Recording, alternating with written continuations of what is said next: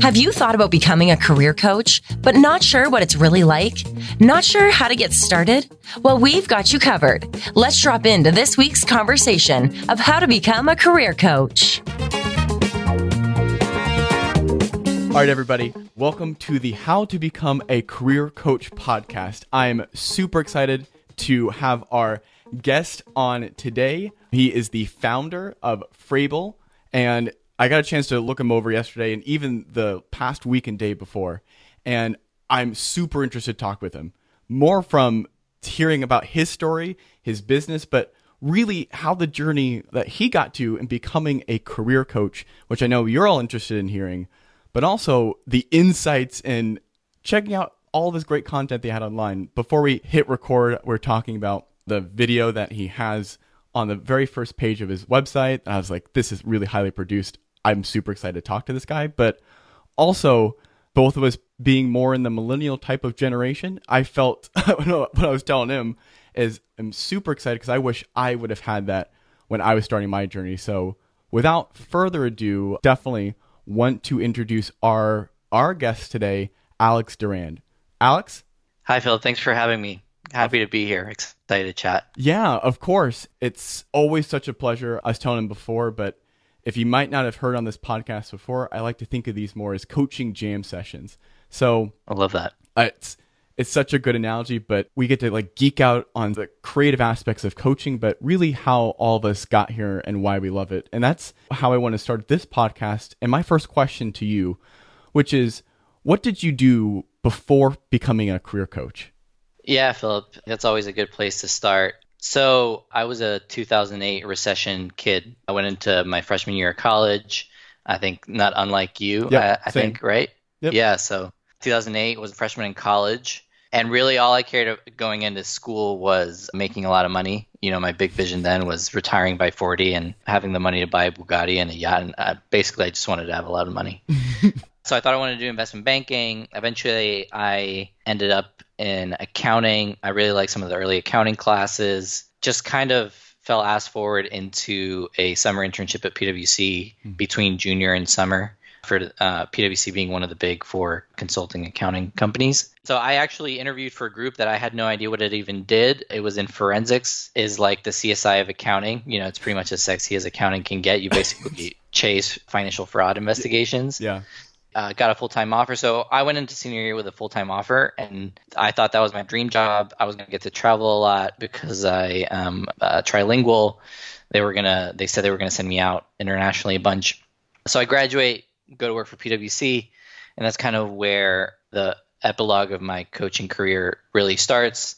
I realize after about a year that I was never going to be the best what they did there. Mm-hmm. I worked with people who were highly motivated, highly intelligent, loved a lot of them loved the lifestyle, being on the road, being road warriors, the hours, and they genuinely loved the forensics work that they did. And so it took me I realized fairly early on that it took me an unnatural amount of or of energy to be a quote unquote hypo high performer and that that was going to be unsustainable that I was always going to run with a low tank and the first kind of mini aha was okay, you got to figure out how do you find a space where you can run on more organic energy, where you don't have to constantly produce artificial energy to get hyped up or or get um, get motivated about the challenges. And so that's where I first. That's what I was doing before uh, moving over into coaching. It's interesting because a lot of our listeners and where I find a lot of them come from is places where they've gotten to some point where they've achieved what they want, they've got a dream career, career or uh, they found some success in some places. Yeah. And then they've hit that and they go, wait, this isn't what I signed up for or this isn't what I want. And, you know, hearing a little bit about you before we hit record today, I thank you so much for sharing more about your story from just to bring everybody else in. It, it was very much, it seemed like kind of like a a hard time in, in that kind of transition, but really that aha moment came from coming back to, hey, I've been having these types of conversations, and these are the points that bring me energy. And I find so many people yeah. that we talk to, that's the exact point of they literally can't stop having these conversations, whether it's with family members, coworkers, friends, the Uber driver, the person at the grocery store, all those kinds of things.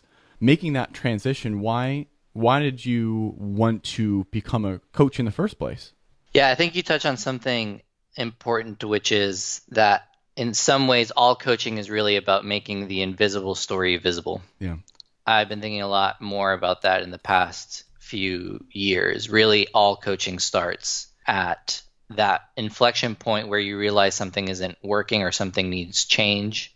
And there's an invisible story playing in the background to which we are normally moving too fast or don't have the skills to pay attention to, or pri- life priorities get in the way. A lot of coaching, and for me, it started the same way, was about trying to recognize that invisible story that was running in the background that sometimes other people were seeing, but that I wasn't seeing. Mm-hmm. Basically, at PwC, I burnt out. I've talked about it before, but basically, I got depressed. I was on the road a lot. You know, there's only so many client dinners and free alcohol that will really get you uh, through being a road warrior, at least for me. Yeah. And yeah, so I was depressed. I think I've, t- I've told the story before, but I was watching The Sopranos, and in season one of, if you haven't watched The Sopranos, Tony Soprano is depressed and he like won't get out of bed and he ends up going to a therapist and stuff. And I was like, wow, I kind of feel like that guy does in my own little version of it. So I basically had to figure out like, am I depressed in spite of the job or because of the job or some combination of, of it or because I was burnt out? I didn't know that much about burnout at the time. Hmm. And I feel like even in the past six, seven years that I've been doing this, we know a lot more about burnout than even we did five, six years ago. I was like, I have to confront this depression first and then see what comes after that because I couldn't tell if, you know, I didn't want to leave the job and then be depressed in a new chapter. Yeah. I couldn't really address the root. I didn't know what the root was. So I went to a therapist. Eventually, I told that therapist, you know, I'm feeling, I'm having depressive thoughts, I'm having depressive moods. She recommended me, we did like a combination of psychotherapy and trying some antidepressants. Mm-hmm. So after a course of about six or eight months, I start to come out of the depression. I start to play around with ideas of what I might want to do next. And at that time, my dad had, you know, he's a lifelong learner and he had just completed the Columbia University Executive Coaching Program. And I told him how I was struggling to figure out. I knew I wanted to leave PwC. I didn't know to what. He sent me this New York Times article that came out seven, eight years ago that was basically about how the age of coaching was getting younger. And the whole the whole premise of the New York Times article was how much life do you have to live to be a coach, basically. Huh. That was really kind of an early Easter egg towards considering coaching. I then hired, he recommended a couple people. I hired an executive coach who normally doesn't, doesn't work with, didn't work with people uh, my age. I was 22 then. And about three months into that, I was like, I can do what this person is doing combined with the thought of it's a shame that only 50 or 60 year old, mostly men, get access to this development and quality of coaching when they've had a whole lifetime of experiences and habits already built. Wouldn't it be amazing if this kind of developmental experience were available to people when their habits are are just forming? And that you know, the coach helped me make my invisible story visible. I had forgotten that when I was a sophomore in college, and this is not something I've shared before, but when I was a sophomore in college, I actually had the idea for a company called I Equate. And the whole idea of it, it was like between freshman and sophomore year. The whole Mhm. idea of it was basically uh, having a nonprofit where people who were lacking clarity in their career could come and get resources to make better, more confident decisions. Hmm. So I like had gathered a few friends and tried to get it off the ground and went to a couple of those like um, startup boot camps where you like pitch your idea with fake money and see who Yeah. who gives the investment and all that stuff. Yeah. And this was 2009. So, like in the Northeast in 2009, we had a snowmageddon. It was a big snowstorm that hit. And anyway, so I was leaving a boot camp. I had a boot camp right as that snowstorm was was happening. I pitched it. I had this one faux invest. Well, actually, he's a founder investor who was there on the panel, and he was like, Mhm. "How much of your own money are you going to put into this venture?" And I said, "Well, I don't have any money. I'm not going to put any any money into it." And he was like, "Well, how can you expect anybody to want to invest in you if you're not investing in yourself?" So those memories like were invisible to me. I'd kind of forgotten about them over the years when I started working with the coach. That kind of episode started coming back. I grew up the, son of an expat family, so we moved internationally a bunch. So change was my norm as a kid. Stability was not. I do a lot better in change than I do in stability. Mm. it's always a combination of nature and nurture, the things we learn and the things that are innate. And so as I was working with this executive coach and the therapist, and I had this whole gaggle of people really kind of helping me, I um, January 1st, 2014, I was like, fuck, I really don't want to go back to work tomorrow. Yeah. It just became oppressive. I always had this image of riding the elevator for 30 or 40 years and feeling like that was more of a prison of my own making than anything else. And I just kind of had this bolt of lightning where I came up with uh, there was this idea for Frable, and originally then it was meant to service people in their first five, seven years out of school. And I had a hypothesis, and I was like, okay, we're gonna have three stages. And then, um, yeah, I put in my notice two weeks later, sold my car, bought an IKEA desk and a chair, just a couple, pulled all my savings. I was 23. I also, you don't know what you don't know at the time. Yeah. The the risk was pretty low Yeah. even though it felt high at the time. And I left. You know, I don't know that I recommend that strategy for everybody, but with that particular where I was at that time and who I was at that time, I was never going to develop a side hustle. I don't have the discipline to do a side hustle. I have a lot of respect for people that Mm. develop their side hustle.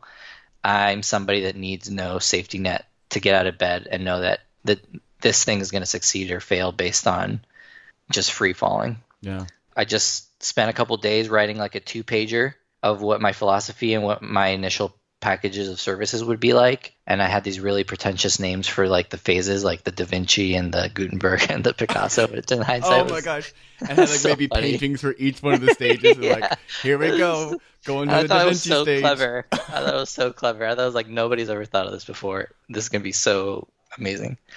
But yeah, it was like two pages. I sent it out to some people, got some feedback, obviously, and eventually ended up on my one pager. And I had those the names for those stages for an embarrassingly long time. Did but you get feedback on those on those names by any? a year later when I started to do the I did the Columbia University Executive Coaching Program during a presentation somebody was like you know those names are really beautiful but I don't know what that means to the stage like it was too abstract Ah, gotcha, gotcha. and one of the early lessons I one of the lessons I learned hard lessons I learned the first few years was doesn't matter how pretty something sounds to you if if somebody reads it and they don't know what it means hmm then you're just writing for yourself. You're not writing for an audience. And you know, copy for a website is is not for you. In the same way that a resume is not for you. hmm They were inexpensive lessons, and in hindsight, it's easy to laugh at them. But at the time, they felt like they felt like such good decisions. I'm taking so many notes on like, oh my, okay, I can go off in this way, and go off this way, and, and have so many interesting discussions to go. But one of the biggest things for us as career coaches, we talk to so many people who maybe aren't as familiar with the space, or Yeah. who aren't into maybe the lingo, or just as as pumped as we are about it. So I always find we we work with people in all of those different stages, right? Where they come to me and they go, Philip, you know, I've taken every single test out there that you can take from personalities. I know what these things mean to Yeah. I don't even know what a career coach does. That person also comes to me. We have to educate them too. And Yeah, um, for sure. I definitely want to go back because I have some more questions for you about you know making that leap and do you do a side hustle? Do you do you go all in? But I think before that, one of the biggest things, at least one of the biggest things that I'm taking away from you and your story is part of what we do as as coaches and part of I feel like what we do for ourselves because I find so many coaches have that story right where they're including myself where we've kind of hit brick walls and we figure it out for ourselves we have help along the way and the people who I feel succeed in life or succeed in this life they're really good at asking for help mm-hmm. and bringing in that help. And as our job as coaches, I, I feel like that's that's part of our job, part of our duty in there. But I absolutely love just you and your skill and you bringing these invisible things and invisible feelings and making them visible.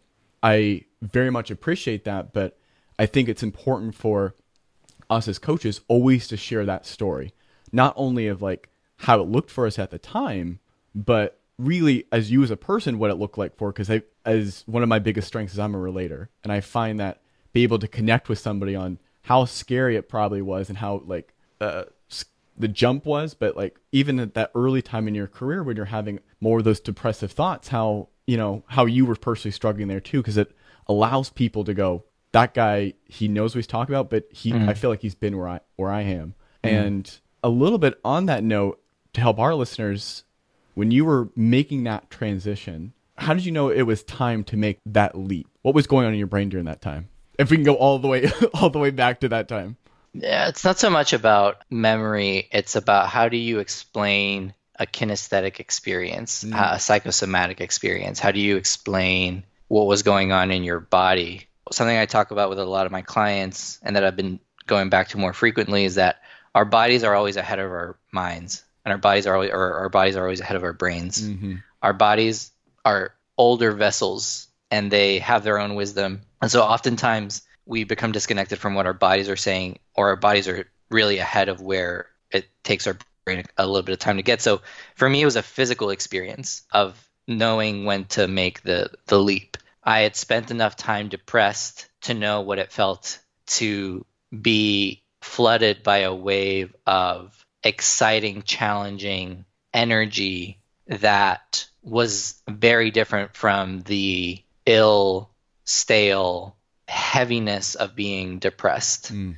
So when I have this aha of I don't want to, you know, PwC is not for me anymore. I got to get out of here, and I have that 2014 lightning bolt. It was a physical experience. It's it's akin to a surge of adrenaline. You are getting a ton of ideas at once. You are getting a ton of energy around those ideas, and you just want to get started right away. So the barrier to entry, the barrier of energy entry of just like let's do this, let's go, Mm.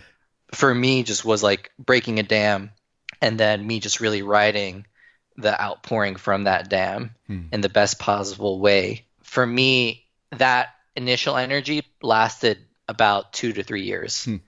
And my holy shit, what am I doing moment didn't really happen until like year three. Really? Yeah. Huh. I think relationships to businesses are akin to relationships with girlfriends, partners, Yeah. fiancés, spouses, in the sense that there's stages. My honeymoon stage with my business lasted about two to three years. Yeah. And then there was like a cliff, and I was like, well, we can get to that. But essentially, there was a there was a wall. I hit a wall. Hmm. It took me about two to three years to hit that wall, and then the anxieties of like, is this going to work? What am I doing? Obviously, at the same time, all your friends are going through the normal corporate promotions and different tracks, and you are your boss, and there's no promotions and there's no performance reviews, and you're learning to manage the feast or famine cycles of the first few years Mhm. and not taking them personally and internalizing them as somehow them being a reflection of you or your skill. In that initial period, I didn't really have fear, to be honest. It Mhm. took me a couple of years to get to the fear. But also, take it with a grain of salt. Memory's tricky. I've worked a lot on my own story, Yeah. and I may have. I'm a big believer in that. Like you, we have our that self. I'm not that person anymore. Yep. And I talk. I refer to that person as like a different character in another book. Like that's not me anymore. But I wrote that character's story, and Yeah. I've done these interviews, and and then even in my own development, I may have saved as a new file over how I really felt at that time. I love that analogy. Save as. Yeah. It's So so take it with a grain of salt. As as this is a story that is with me now, I may have saved over the fear that that was there in the first few years, or at least in the first six months. that's one thing yeah i want to get back to and really get into what that wall that cliff what that looked like for you um really the hardest part about it. But when we work with clients often or even in, in these stages of opening up a business but very much even in early days it's we're adopting new identities right? And i i find it's what got us here isn't going to get us there Sure. and these are the biggest points we, we work with people but but often as coaches we go through them ourselves. So we know that we know these things. And so much of what i find in becoming a coach is that there's not necessarily a playbook out there right? We Yeah. there's playbooks for some things. We can do trainings. We can do certifications all those kinds of things. But for a lot of people that i talk to and even our listeners here it's the act of calling yourself a coach and for a lot of people to call yourself a coach and to become a coach you somewhat have to have this audacity of like i feel like i know these things and i can then teach or coach these other people what to do with it and so for a little bit you put yourself out there but you put yourself out there in many different ways that most people don't do, right? They'll follow a certain track or they'll, they'll go back to school and they'll do these certain things. But as coaches, and especially coaches who open up their own businesses, it's a very new track and kind of a side tangent, but more of how I kind of see the future of coaching, but the future of how people will change careers and why we'll need coaches moving forward in the future because change is inevitable. If anything that we know, and we're currently recording this podcast during the COVID 19 crisis, uncertainty is definitely out there. So we must inherently get better at change. And we must do that by having the help of others, but having the help of others who've kind of been there, done that, and can see the light at the end of the tunnel or help people see the light at the end of the tunnel. And have gone through those hardships. And that was more of my question to jump back to that for you is what's been the hardest thing in becoming a coach? Mm, it's always the always the good questions that make a pause. I'm just gonna go with where my mind goes first. I, I have conflicting ideas about the noun of coach, of mm. clinging to the identity of coach. I use it on my website and I use it on LinkedIn because it helps algorithms. But I don't really refer to myself as a coach anymore. If I have to use a, a noun, I, I say intervener. I create interventions and systems, but I don't think the future of coaching is in the word coach per se. Huh. And we can touch on that later. That's super interesting. Yeah, yeah. We'll definitely touch. I disagree with the premise that you become a coach. Mm.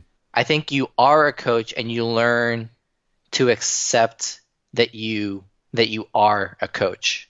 I don't see it in the developmental trajectory that we normally talk about in that adult learning models or that models in psychology talk about integrations of identity. I'll put it in the context of a framework. I'm a big believer in something that Gestalt psychology talks about, which is the paradox of change. Mm-hmm. And the paradox of change talks about you don't become more of you by changing who you are. You mm. become more of you by accepting what you are. Mm. The easiest analogy is somebody that has a challenging uh, that has that suffers addiction. They can't change behaviors until they accept that they are an addict. If they keep saying I am not an addict, I the behavior modifications that they try to make don't work mm-hmm. because you're not actually accepting the self as it is. Mm-hmm. And so until they say, I am an addict, they can't really start to do the behavior modifications necessary to make different choices in their lives. For coaching, I think it's a very similar thing for a lot of us. We talk about becoming coaches, but it really is often by the time that we have the aha or we pull we make the decision to take the leap or we start the side hustle or what whatever the version of your coaching journey looks like mm-hmm. start the business whatever it's not that you're becoming a coach at that in that swing of the pendulum it's really about accepting that you are a coach and accepting to advertise that non literally figuratively to the world to yourself because coaching has become and is becoming a commodity but at the end of the day, to me, when you really boil it down, coaching is about helping people navigate change mm-hmm. and learning how to use yourself as an intervener, as an instrument to facilitate the change desired by somebody else. Mm. And so, really, the, the what we talk about becoming a coach, it's much more a journey. It's much more an ex- about acceptance of self than a developmental growth of of self. Thank you, because I that makes that makes a ton of sense, but also it hits on. I think you articulate it really well of the acceptance of self, and really that's the first place to start, and for many people to start. And it seems very small, it seems very trivial, but until you do that, it's everything else after that. Either even if you do call yourself a coach and continue to coach and whatever that might be. Yeah, sure. And again, we're just using the word coach. Yeah, yeah. It necessarily won't feel or you believe you are possibly helping people or intervening in that time for them to help them change. So I don't know if we'll change the the name of the podcast to how to become an intervener instead of how to become a coach. no, I would not suggest that for for uh, your own popularity. I will distinguish this. You can develop coaching skills. Mm without being a, a coach, really. 100%. Anybody can develop coaching skills. You don't need to internalize the I am a coach to be a coach. Yep. And so when we use the, I do want to use the word develop to say coaching skills, coaching mindset, coaching muscles can be developed, mm-hmm. right?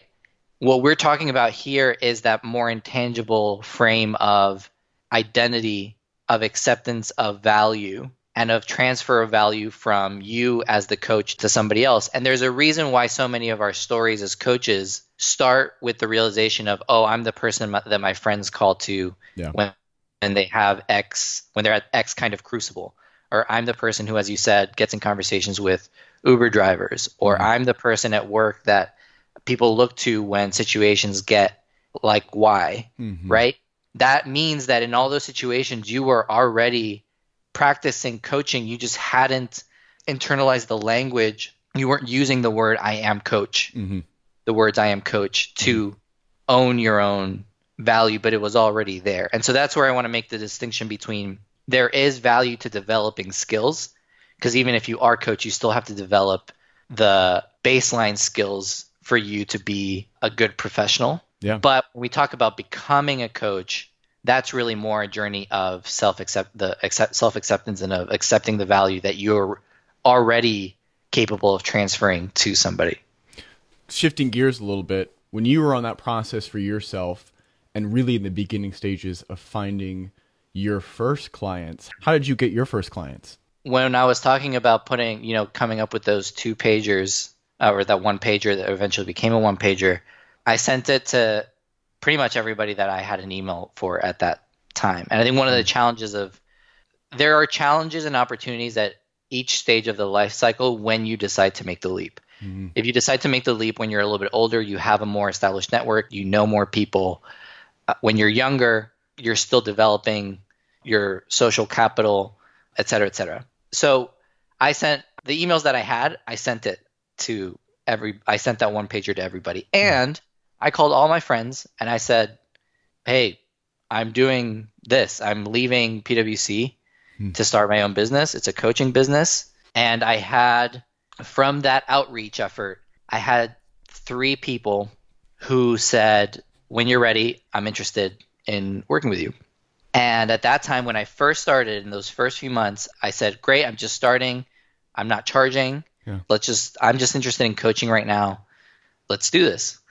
And so I had very interesting experiences with those first people who said yes to me, but it came from, it came from just telling everybody shamelessly that I was doing it. Because part of saying to people what you're doing is really about you getting comfortable saying what you're doing. Yes. It's practice. It's like it's exposure therapy. Mm-hmm. It's doing it over and over again so that it doesn't feel as icky or weird to say what you're doing. Hmm. So that when the moment to when you when you start to find yourself in opportunities that become markers in your in building of your business, you're ready to say what you need to say because you've been practicing, you know, accepting your own value. So I worked with I think with two of those initial 3 we actually ended up working together. One was free all the way through and continues to be one of my best referrals to this day. That's awesome. And we had a great uh, engagement. And the other one, we had a great engagement. We had a bumpy beginning.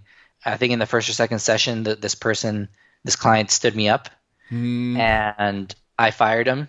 How did you do that?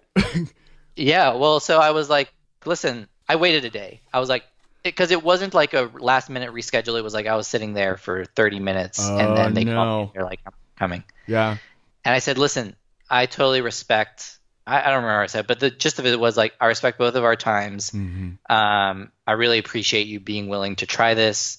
Um, I think it's best to leave this for another time when you feel like you have the space to commit mm-hmm. to something like this. The person was like, I get it. Thanks for putting it that way maybe not. Maybe that's what I just I'm saying to myself. But it was very amicable. We I fired the client, yeah. and then a couple days later, or that's I don't remember how much time passed.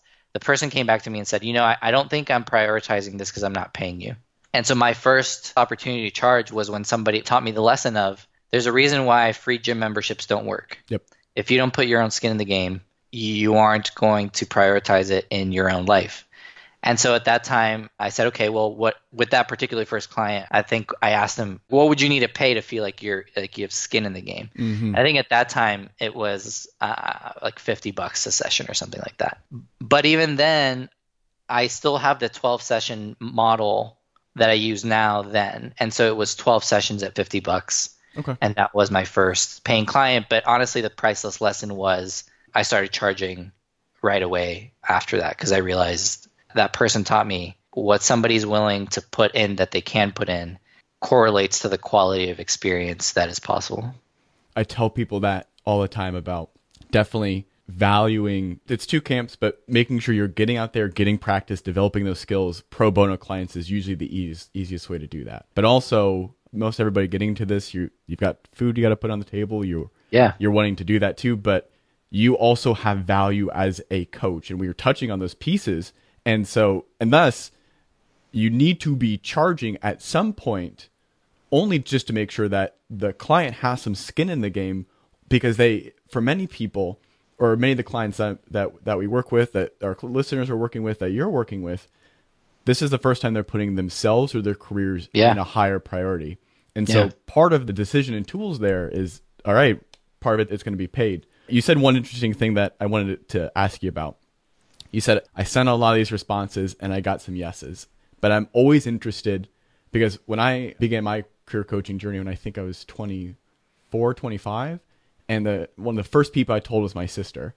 And the first thing she said to me was, Philip, I feel like you need to have a career before you start career coaching. Mm. And it devastated me mm. because my sister is somebody and still somebody whose opinion I hold very dear. But I was, I'm curious about the people who responded back to you who were like, what, you're leaving PWC, starting your own coaching business? What, and what are you doing? Like, that's, did you have responses like that? And if so, how did you deal with it?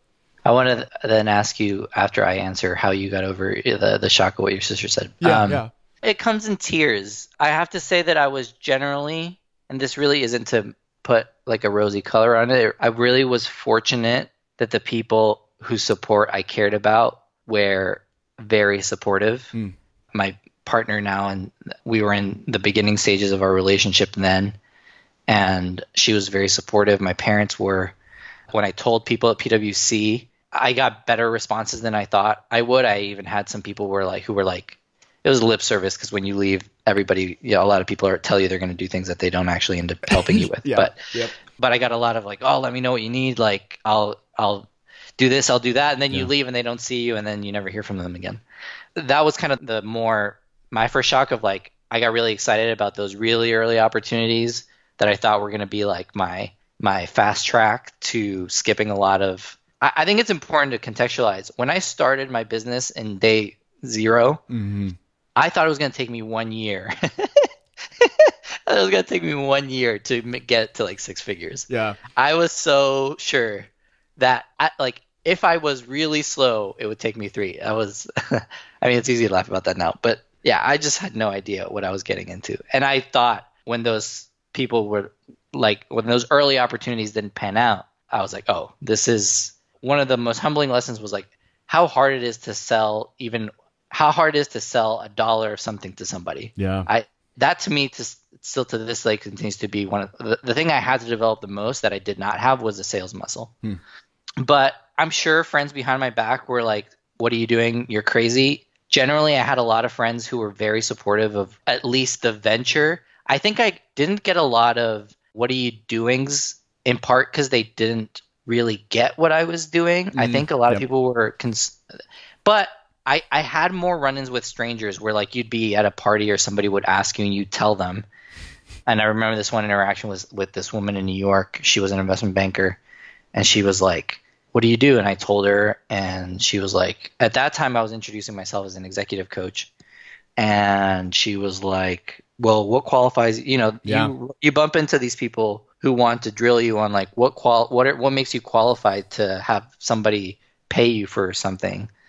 like this. Like most of us, the first few times that happens, I just kind of bumbled through it and just kind of said what I was doing. And I, I honestly don't even remember what I said back to her, but it was always uncomfortable. And you were always like, how do you share, like, what are you up to or what you're doing? Because you don't, you want to avoid those inner, like, Mhm. the instinct is to not have them hmm but there's really good lessons in them. I mean, you're you're not going to get like if somebody telling you one of the, the lessons I learned for myself was like if somebody questioning your value or what you do is enough to keep you from doing it, then you then this is going to be a long, hard road, and and it might not be for you because you face a lot harder things than somebody not believing in you. Yep. When people come and challenge you, it's not.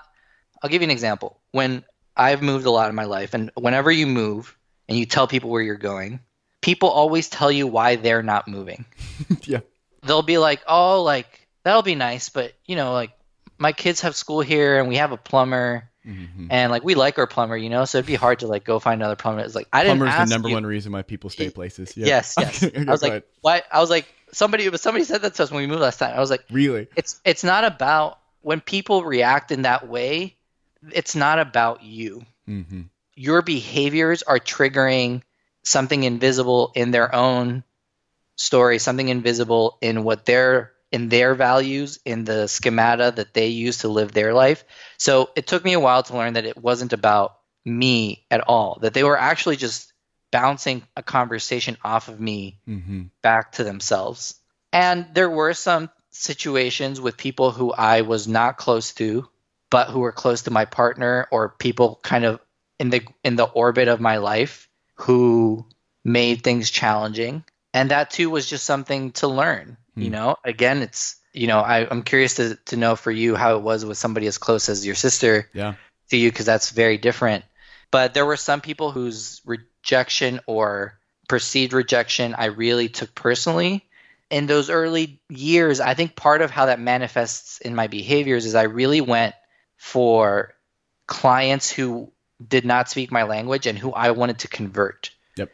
Because conversions to me felt like the biggest way of proving quickly how high my value was. So I would go for people who were not ready for coaching or try to pitch companies for coaching programs who were the, probably now in hindsight some of the most resistant companies to do something mm. like that because the conversion felt like that was like that's what was going to feel good like to convert somebody who was a non-believer into believing in coaching Mm-hmm. was going to somehow elevate my own value or my own belief in my own worth. And it took me a long time to realize. It took me probably three or four years. Serious. It took probably took me three to four years to realize that there was already people who spoke the language that I spoke who already wanted to work with me, and I spent too much time trying to convert people who didn't speak my language instead of servicing the the the community and the people who already were saying I want something like this. Yeah. For you, how did you manage? Everything that you said, right? Which is a lot of, I imagine, was going on for her at that time was a, a conversation she was having internally. Everything that you said and what helped me the most is I was, and I still am, I'm doing this because I want to do this. Mm. And if that was the first roadblock, and I think in hindsight, looking back right now, that's probably the best thing that could have happened to me. Because if that would have stopped me then, I wouldn't be where I am now. And you're totally right because it's happened in so many conversations. What what does a career coach do? Wait, you're this old and you you're trying to tell people this stuff, and I, I barely bring in my age anything because I I Yeah, genuinely sure. believe that at any stage, at any point in your life, whatever career you're in, everyone goes through these same things. So it was less about an age thing to me, and that's what at least how I felt about it at the time. And it was more about is this something that you really want to do, Philip? Because there'll be tons more roadblocks, and there'll be tons more roadblocks, not just from her, but from so many other people. And it took a little bit. I'm not going to sit here and be like, hey, it didn't like Yeah. take me down for a month or even uh, two months, but it so much about at the time when I I felt like what what I was wanting to do, it was somewhat like a test. And I always think about it of the test like do you really want this? Do you really want to do this cuz if you do, this is what it's going to be like. And Yeah. if you're ready for it, then we're going ahead. But if not, get out now. It's you're early enough. You can do it. Yeah. So my final question for you. Oh, and one thing that you're mentioning too, when when you're mentioning conversion, I imagine it's or for our listeners here, we're talking about taking a potential client and then moving them to a paid client. But my final question. No, I Oh, actually no. mean Oh, by cool. conversion, I mean more in the the way that we talk about religious conversion of like taking somebody that doesn't believe in your religion Oh yeah. and making them believe in what you believe. That's what I, I don't. I'm not talking about prospect to client. I'm actually talking about believing in conversion of those who don't believe in coaching to people who do believe in coaching. That's an even harder conversion. Um, and one of the things that I that really helped me change my mindset around that and was actually like I think of audiences and markets in three circles. Your bullseye is a green circle, and mm-hmm. that's the people who already speak your language. Then there's a second circle on the outside that's a yellow, and then an outer circle that's red. Mm-hmm. The reds are the people that don't believe in what you do. The greens are the people who already are, re- are the audience that speak your language and that want to invest in what you do. Mm-hmm. And then there's people, there's a scatter plot in the yellow of some people who are closer to the red and some people who are closer to the green. Part of my business strategy over time is to grow my green by grabbing the people that are on the edge of the yellow and bringing them into the green. Mm. And thereby shortening the gap between the green and the red. And I think that from a business perspective, too many of us spend too much time trying to sell whatever our audience's versions of people in the red or people in the yellow, and not enough time with people in the green and people that are border yellow, border green. Mm. I feel like this dovetails really well into my final question because I I feel like there's been many lessons that that you've learned, but if you had three months to start your business and get into coaching instead of the months or years that you know that we're talking about that it takes what would you do three months. Um, i'd have a hypothesis of who i think my audience who i think my client is. Mm-hmm. and then i would understand where is my client and this is purely from a business perspective because i i'm assuming here we've done the internal work of saying i am a coach. I'm going to do this. And now we're talking business. So what's my hypothesis on who my client is? On a very weeds level how where the money that my client is paying me where is it coming from mm-hmm. are these clients who are paying me from their paycheck to paycheck like when they pay me out of their pockets does that mean that it's coming out of their discretionary spending mm. or is my client paying me out of savings is it coming from the savings that they have put aside for X?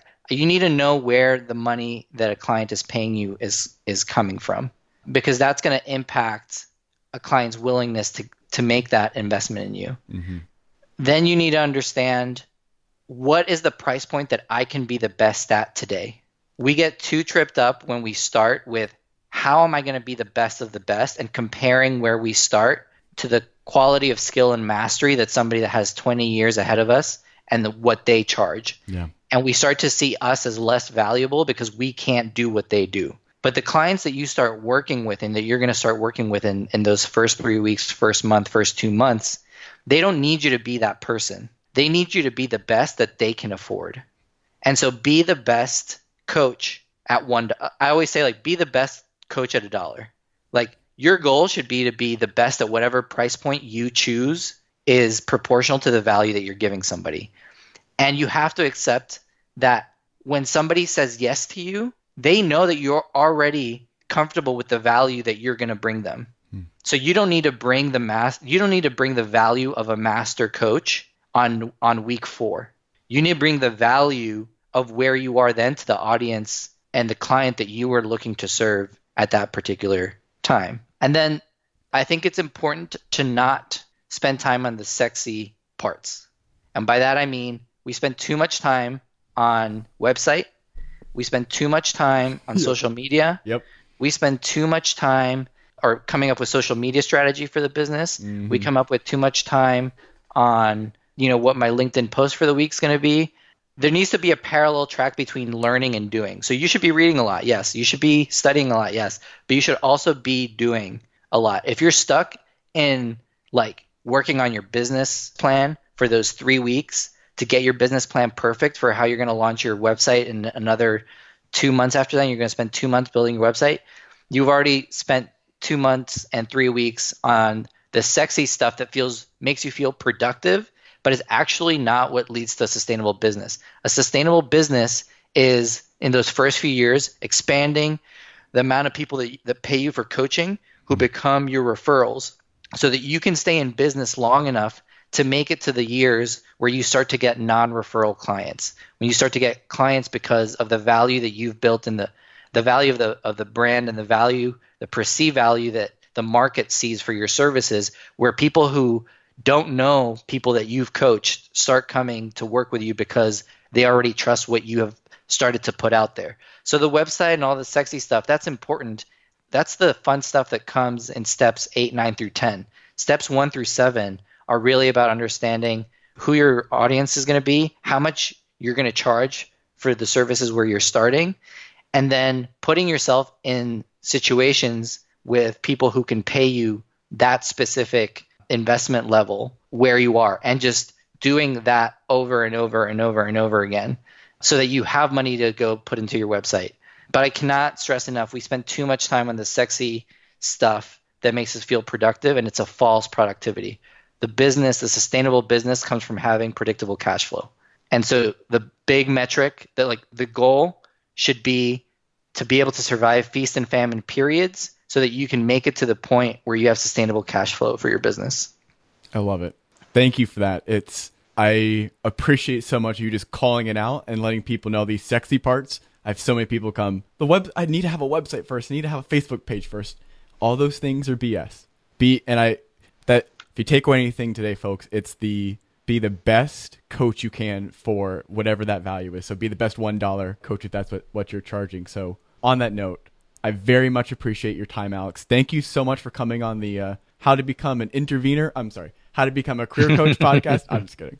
Podcast, and I very much appreciate you sharing more about your philosophy, sharing your story. But I think a lot of our listeners can learn more from what you shared when really those first stages in becoming, starting your coaching business, becoming a coach, or really in those beginning processes because often that's where the hardest part can be for some people, but it doesn't stop there. So, again, thank you very much, Alex, for coming on the podcast today. Would love to have you back anytime. Thanks for having me, Philip. It's been awesome. I want to congratulate you guys for the operation that you guys have and for the awesome audience that you have. And if I left anything unsaid or unclear, I hope people feel free to reach out to me for clarification for follow up. You can check me on my website, frableconsulting.com. Easy to Google me, find me, but uh, hope that this is the beginning of a friendship with you and your program. Definitely. All right, folks. Thanks for listening, and we'll catch you next time. Thanks for listening to How to Become a Career Coach. If you haven't already, make sure to subscribe in your favorite podcast player. For more resources, go to becomeacareercoach.com.